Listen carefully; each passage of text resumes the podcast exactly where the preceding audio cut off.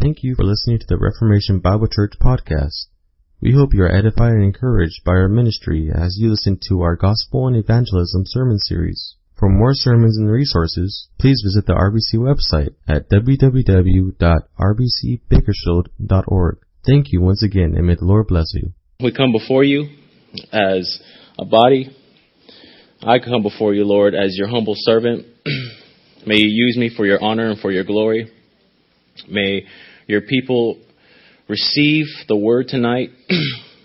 may I speak your word with gentleness and respect. And may you do a mighty work in your people. May they leave here encouraged, but also challenged, Lord, to proclaim your name in every environment, in every setting. In Christ's name I pray. Amen.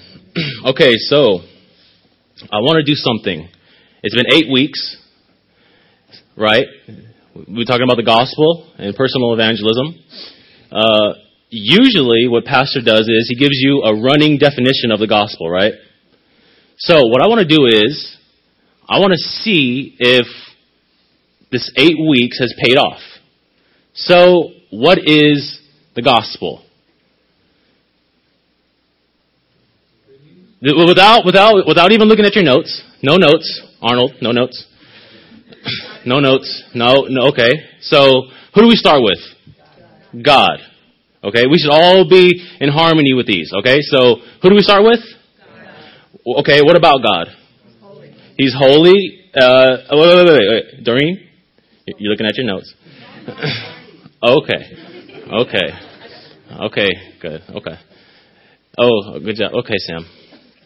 So, and this is going to be very awkward on the recording. So, um, so God is holy. What else? He's creator. This side is saying a lot. This side is not really saying anything. And then what else? Judge. Okay. Now, what did God choose to do? Create. Okay. What, what did He create? He created man, but what else? All He did was create man. He created a universe. What else? Everything. Yeah. The what? Everything in the earth. But he created the earth first, right? He had to create the earth. Okay. Um, and then, and then what? Then he created man. Why did he create man? Did he need to create man? No. Why? He created God. He created man so man can glorify him. What else? Glorify him and multiply, but also starts with a B. Bear his his fruit and his starts with an I image, right? Created man to okay, yeah, created man to bear his image, right? And then what happened there? God creates. There's a man. He also created a woman, right? Then what? Fall. Okay? What happened there? Separation. But but what happened though? How how did separation happen? Okay. Okay. Okay. So God gave a commandment to Adam. Adam broke that commandment. That commandment was broken. As a result of that commandment broken, what happened? Separation. Separation. Okay? As a result of the fall, we now, because Adam was our representative, okay, because he was our representative, uh, what happened to us? How, how does Adam's fall? Uh, we're born in sin. We're born in sin. Okay. Now what? Now where do we go? Jesus. Okay? So what, what do we need Jesus for? What do we need? Salvation. Okay, how does Jesus do that? Dying on the cross. Grace. Atonement. Okay, we're all saying the same things kind of. But what does Jesus do when he comes to earth? Gives the gospel. Okay. What else? Lives the perfect sinless life, the life that Adam should have lived. Right? Adam should have lived a, a life of obedience, but he failed. Christ comes. He doesn't fail in anything. Christ then goes to a cross dies on the cross. What happens on the cross? Anyone know? Okay, he dies for our sins. He takes holy God and sinful man. He reconciles them back together, right? Okay. His, and then what happens? then he's resurrected. Okay. He goes back to heaven. And then, now, now, but what's the good news? Okay. The Holy Spirit. Okay, that's good news. That's very, very good news. But how is it good news to the unbeliever? How is all of that good news? Or how is Christ's work good news? Now we can repent. Now we can repent. Okay. Okay. Okay. Okay. All right. So the gospel we have is this, there's three parts of the gospel. God, right? Then you go to man, and then it leads to Christ. Okay? The good news of the gospel is that in spite of your sin, Christ has come and he has died for those who he has known before the foundation of the world. And because of his sacrificial, uh, vicarious death on the cross, now we have peace with God. Those who place their faith in Christ have peace with God. They are reconciled back to the Father. There's no more hostility. There's no more enmity between God and man. Okay? Next week, you will have another opportunity to say what the gospel is. So, that's the gospel. Okay? That's what we learned for the first three weeks of our series of the gospel and personal evangelism. We learned that, that, that after we, we know the gospel, what do we do? We share the gospel. We take this good news and we share it to the world. Okay? We consider the question of why evangelism. Our motivation for evangelism should be obedience to God. It should be uh, our love for our neighbor, our love to see lost souls, lost sheep come to Christ, and our last motivation should be our love for God. So the motivation for evangelism should be obedience to God, love for man, and your love for God. Okay? The following weeks we learn the importance of explaining the message of repentance, but also the cost of following Jesus Christ. Uh, areas in my life when I would evangelize that would be so awkward because I would have a great conversation and then I gotta tell these people, well, you gotta repent and then also the cost of following Christ is, uh, uh, you gotta lose your life, sort of, in a sense. and last week we learned what evangelism isn't. Remember, evangelism isn't uh, rallies per se. Um, those could be helpful, but that's not necessarily evangelism. Um, evangelism is not just us getting together and, and passing food out. That's great, but that's not really evangelism. Evangelism is what? It's gospeling. It is going and telling the good news of Jesus Christ. Uh, evangelism is not apologetics. Evangelism is sort of the, I use the analogy of an engine. So the gospel is the engine and apologetics is sort of the nitrous. It, it, it sort of kickstarts uh, that, eva- that uh, evangelism, that, that gospel when someone asks you a question uh, concerning the faith. So let's say you've been here every Wednesday and you've heard every message. You know the gospel, somewhat.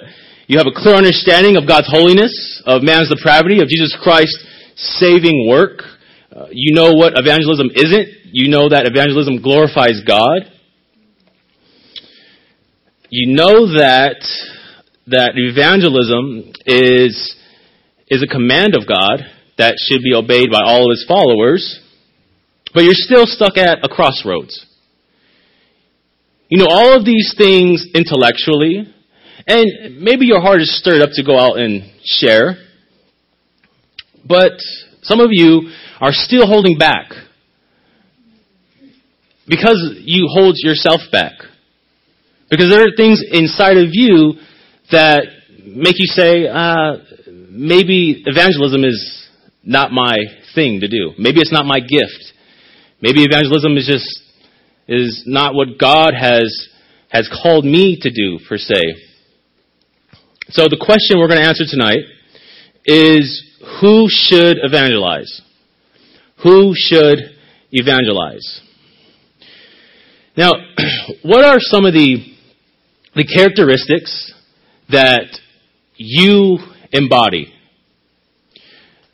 Me, for example, I am known or, or what you would call, I have an extrovert personality or somewhat extrovert personality, uh, which means I'm, I'm more social than others, especially at, at, at, well, when I go to, when I go to different places such as um, the mall, or maybe I'm eating at a restaurant, I'm not really social.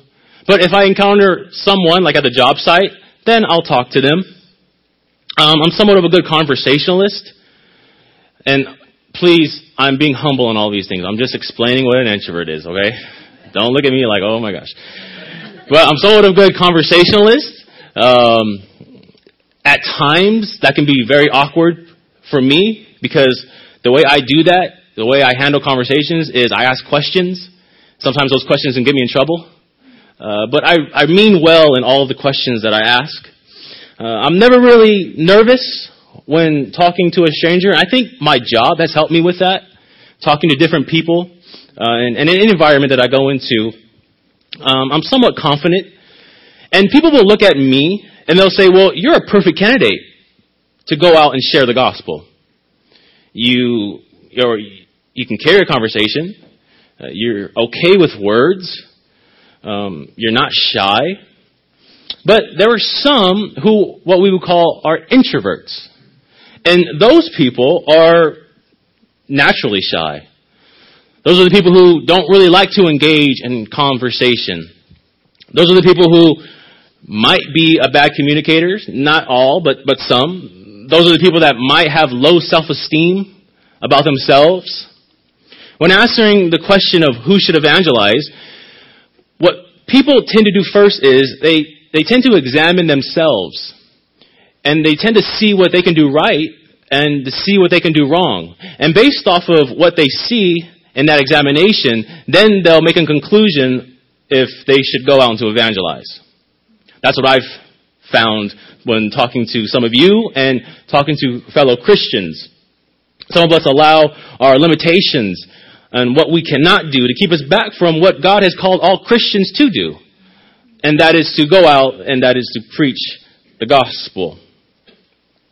So tonight I want to do a couple things.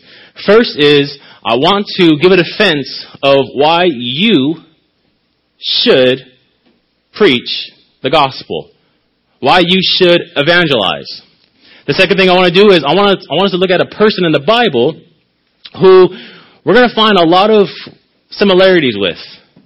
Because like this person, we too make the same mistake when it comes to God's command. And number three is I want to look at look at another person in the Bible who gave the right response to God's command when it was time. So let's look at a defense of why you should evangelize. Now, growing up, I thought only the people that should share their faith were the ones who were the so-called professionals. That's what I thought. Uh, I thought only pastors, uh, preachers, evangelists, uh, people on the choir, people who played on the music team, the ushers, the deacons, the women pastors. Those are the people who should share the gospel because those are the only people who are equipped to share the gospel. And I think that's what most Christians believe about evangelism. I think most Christians believe that evangelism, evangelism should only be reserved for those who've been to seminary or those who know a little bit about the Bible or those who know how to defend their faith really well. We call those apologists. And brothers and sisters, none of those things are true. It is not the pastor's job only to go evangelize. It's not the evangelist's job only to go and share the gospel. But we are all called to evangelize, from pastors down to laymen.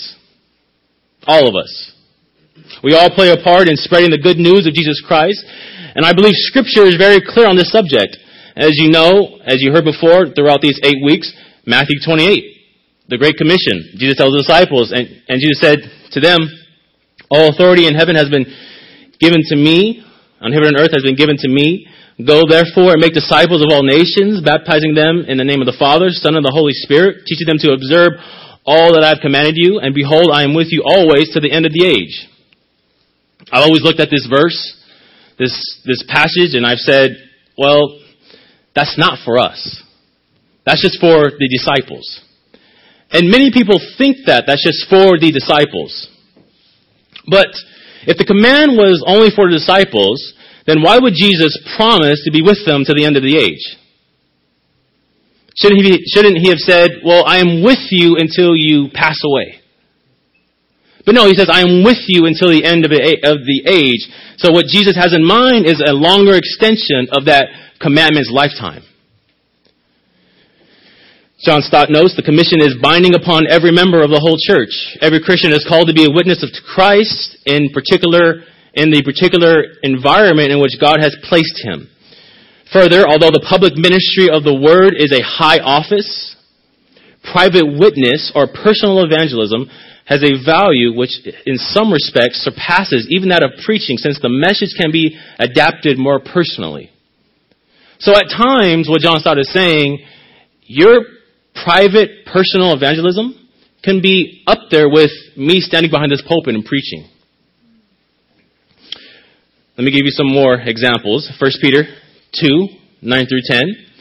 But you are a chosen race, a royal priesthood, a holy nation, a people for his own possession, that you may proclaim the excellencies of him who called you out of darkness into his marvelous light. Where do we see evangelism in there?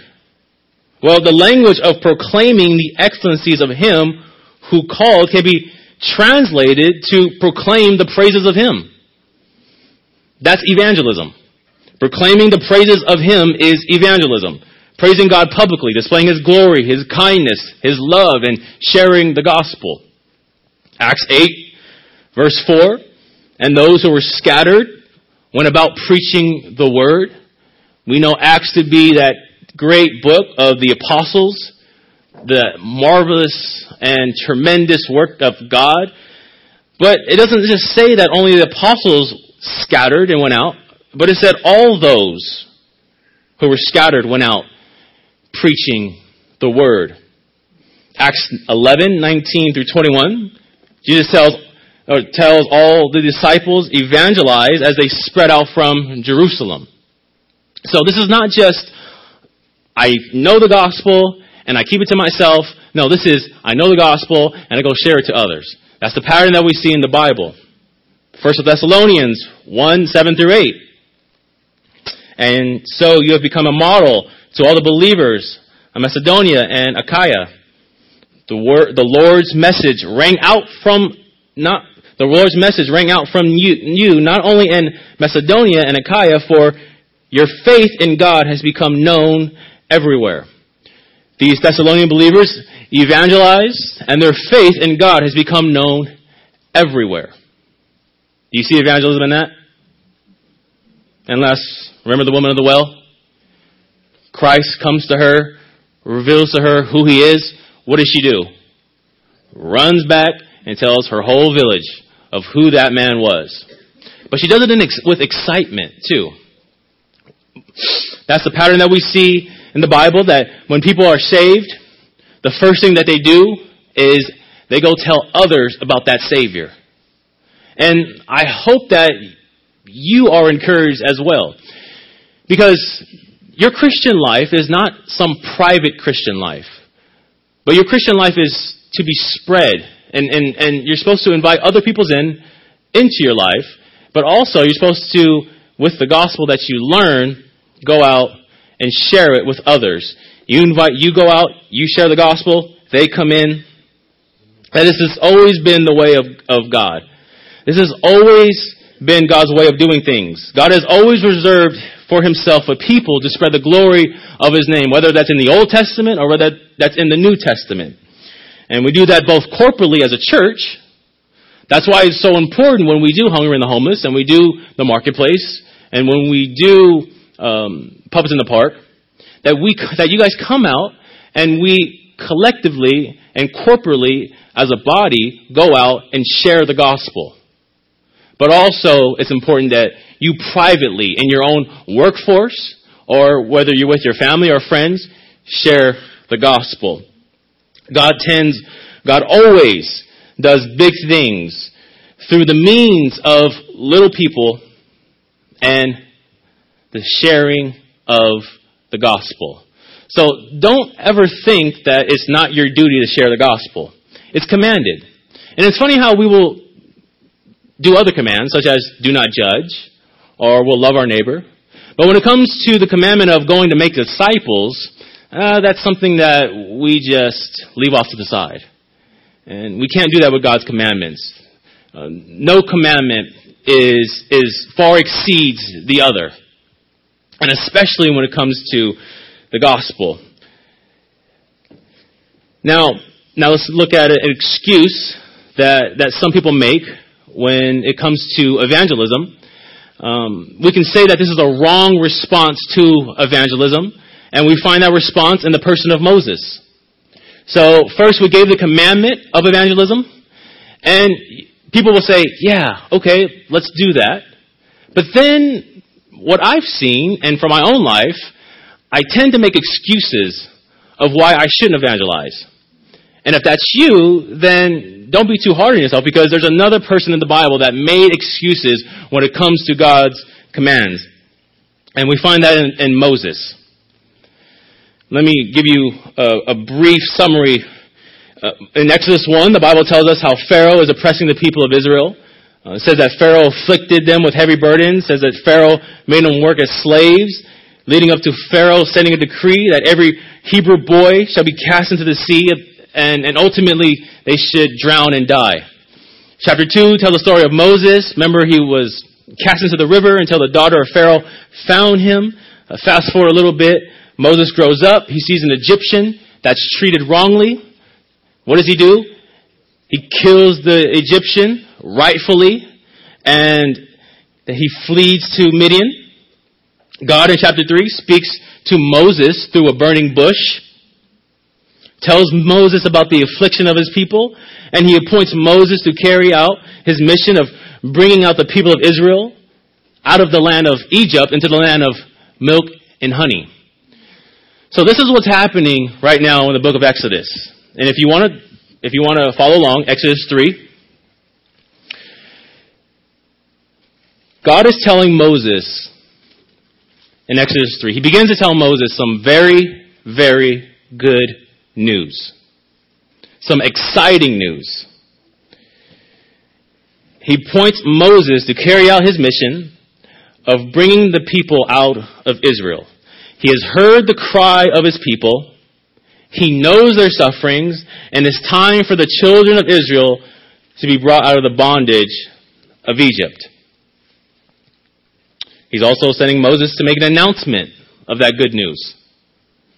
Not only to the people of Israel, but to Pharaoh.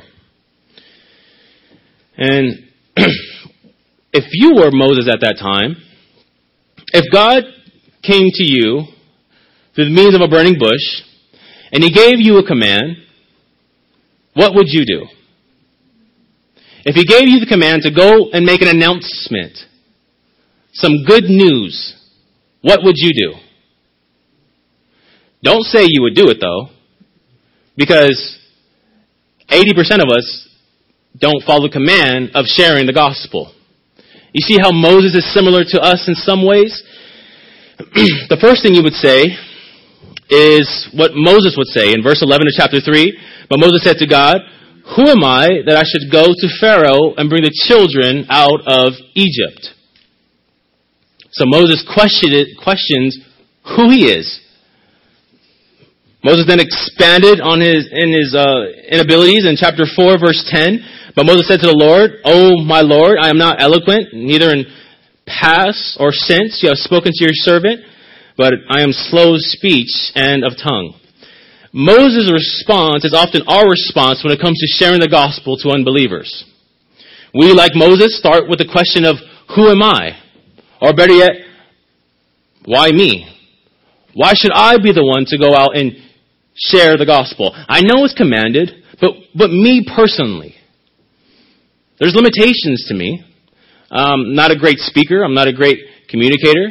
Uh, some of you might have low self-esteem when it comes to talking to others. Some of you can't carry on a conversation pretty well. Moses asked this question because he thought the mission to bring the people out of Egypt should be reserved for people who are qualified for that position. Similar to us. We think that sharing the gospel is only qualified for people who know what they're doing. That was my thinking. Or people who are simply capable of not messing things up. A lot of times, especially in the beginning when I would share the gospel, I would get stuck so many times. People would ask me questions and I wouldn't know the answers, or I would start with God and then I just wouldn't know where to go. This is our thinking as well. We ask ourselves, who am I that I should share the gospel? And like Moses, we feel unworthy of such a call. And that's something in my Christian life I have struggled with. Why do I have to be the one to share my faith? What is it about me that makes God think that I'm more than capable of even going out and and spreading his good news? And like Moses, we follow that up with our limitations. Remember in verse 10, I'm not eloquent, neither in past or, or since. You have spoken to your servant, but I am slow of speech and of tongue. And how often is that our excuse for not sharing the gospel? when asked the question of who should evangelize, our limitations is what cause us to say, well, that person should, or that person should. But not me. Or some of you might genuinely want to share the gospel and evangelize, but in order to do that, in order to get to a place to even say, okay, I'm gonna go, you have to tear down all of these walls and mountains that you have built up because, uh, I stutter, or, oh, I can't do this, or up I can't do that. Some of us have made the excuse that evangelism is not their calling, that evangelism should be left to preachers, missionaries, apologists, and those who have the gift of evangelism. And I know in many reform circles, that's what many people think. Uh, I love those brothers, but I strongly disagree with them. if that's what you think, if you think that the professionals should be the only ones that should evangelize, then you have missed one of the main reasons that you have been saved to begin with. Not only does God save His people to glorify Himself and display His image, but also to call lost sheep who are of His fold to come to the shepherd. Jesus tells Peter and Andrew in Matthew 4:19, "Follow me, and I will make you fishers of men." That statement is not limited to only the 12, but to all Christians, all disciples, all those who follow Christ. We are called to be fishers of men, not stay in the shallow end of the sea and just watch fish swim by. We are to roll up our sleeves and we are to get in there. As Pastor once said, we are not saved just to stay on the sidelines. We are saved to get in the game and get a few tackles. The call to evangelize is not limited to those who possess certain gifts but all those who follow Jesus. David Platt says disciple making is not a call for others to come to us to hear the gospel, but a command for us to go to others to share the gospel.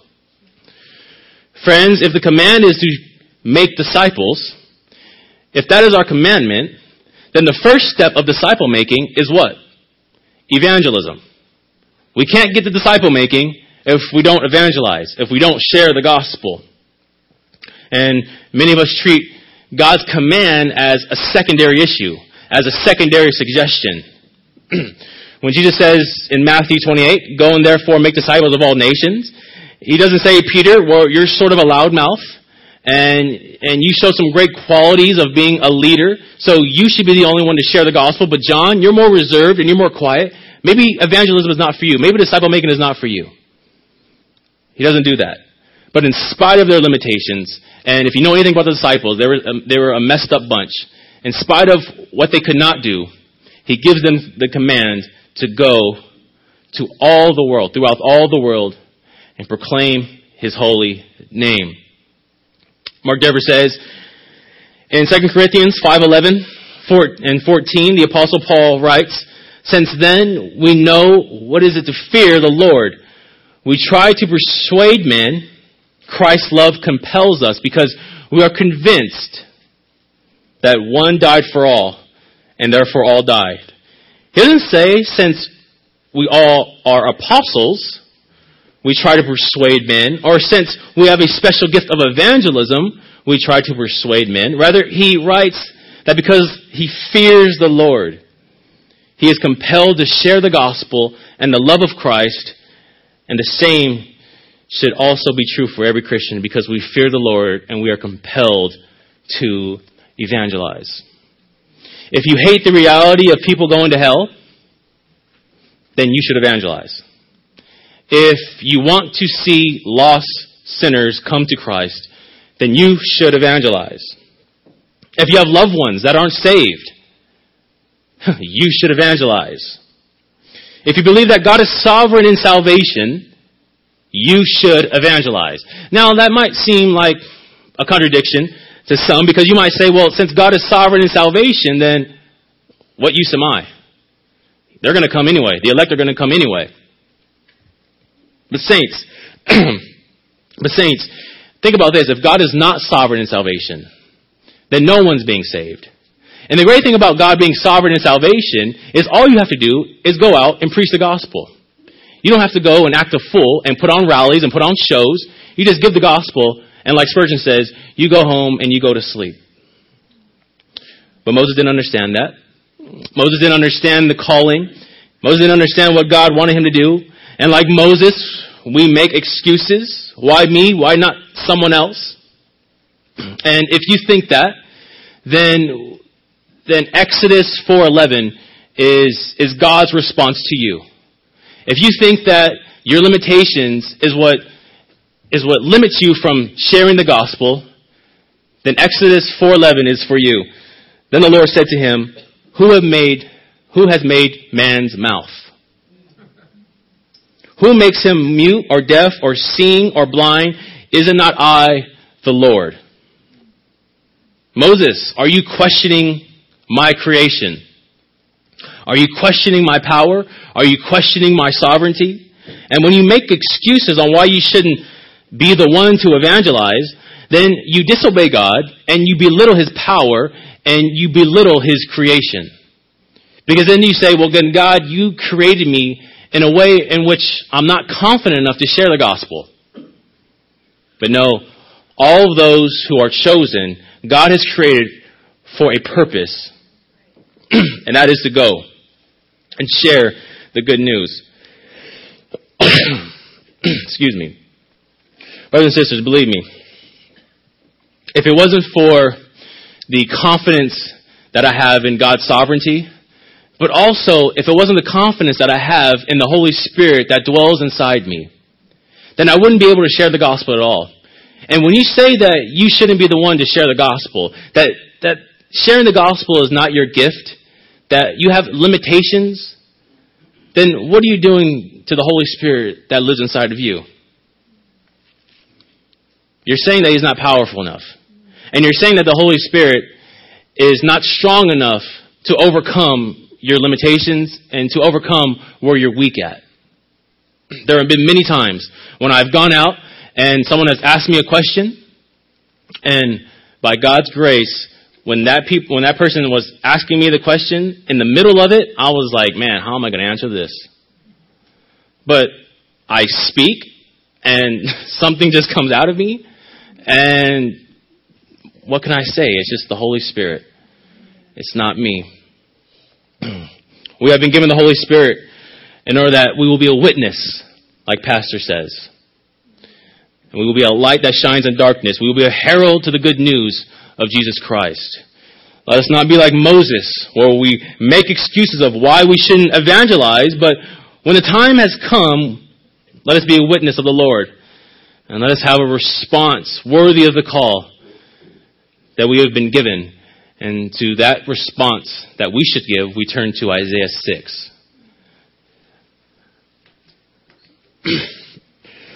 Excuse me.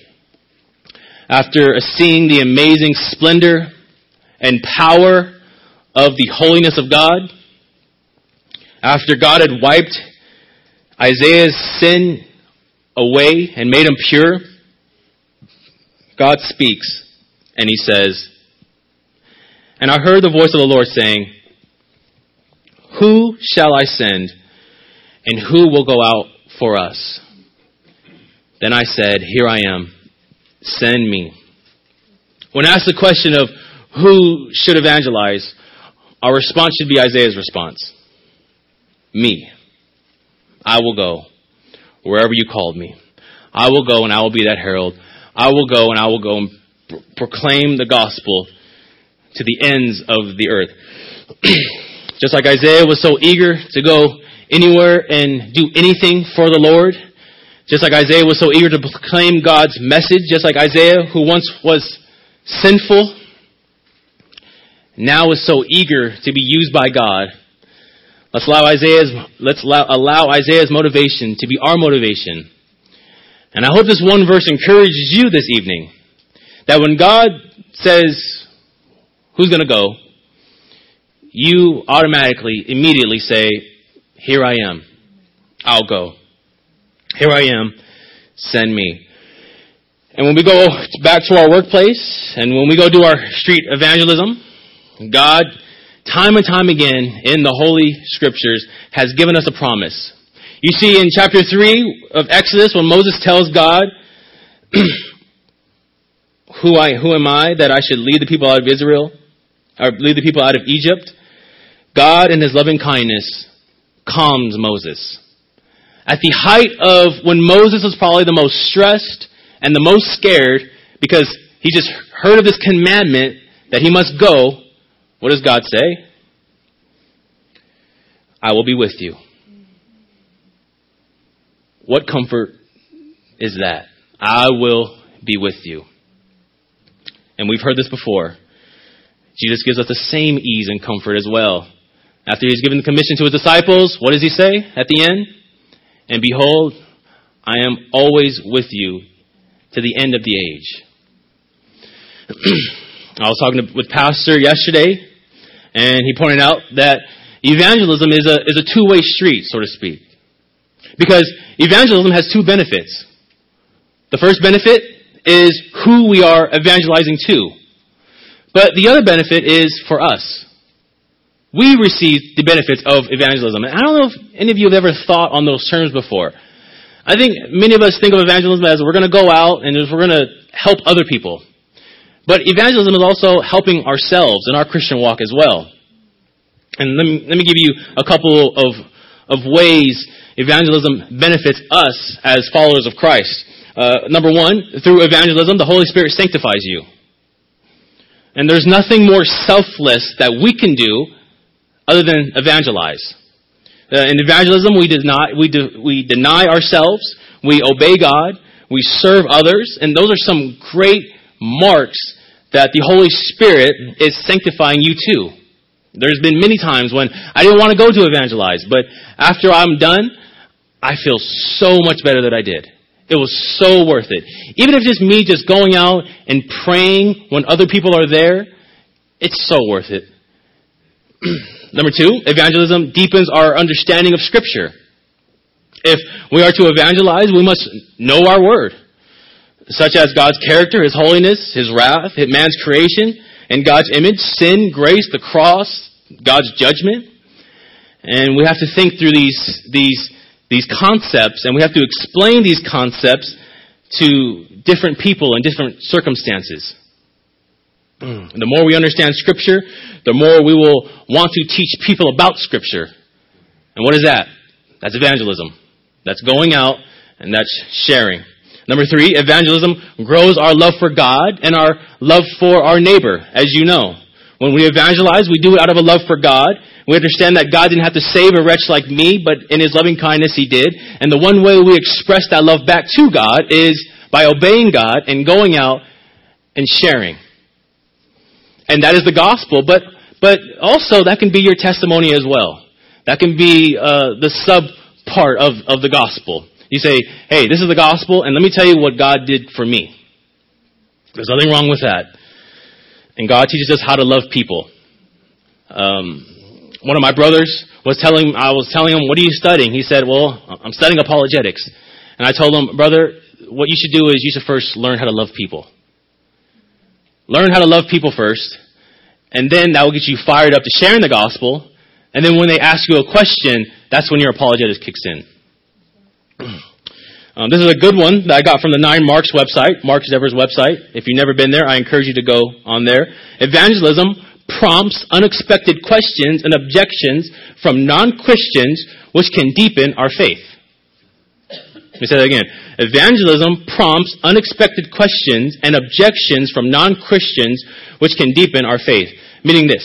If you go out to evangelize, and let's say someone, maybe a Muslim, talks to you about why or ask you a question on why you can't trust the Bible, and you don't have the answer, that's totally fine. You go back and you read some articles, you watch some debates, you read some books, you find that answer, and then when that question is brought to you again, then you are more than, than able to answer those questions. Now that does two things. One is, it strengthens your faith. And number two is, whatever question they're asking you, it strengthens your faith. Such as when people ask me about the Bible, man, I know that the Bible is so trustworthy because what I have done, I have gone back and I've done the research. So evangelism can do that for you. The confidence in knowing what you believe and why you believe it. And, and lastly, what amazing privilege it is that we have to be a part of lost sheep coming to the shepherd. I think that's that's the main one. That we are a part of God's redemptive plan. And I don't know if any of you have ever thought on that lines. That you can be a part of someone else's story. That's an amazing, an amazing thing. It never seems to amaze me how God can use earthly, broken, human clay to be instruments of His Word. We get to be a part of someone coming to Christ and finding Him to be His perfect Savior. And that's a wonderful benefit. So I want to leave you with two verses, the same verses that we opened with.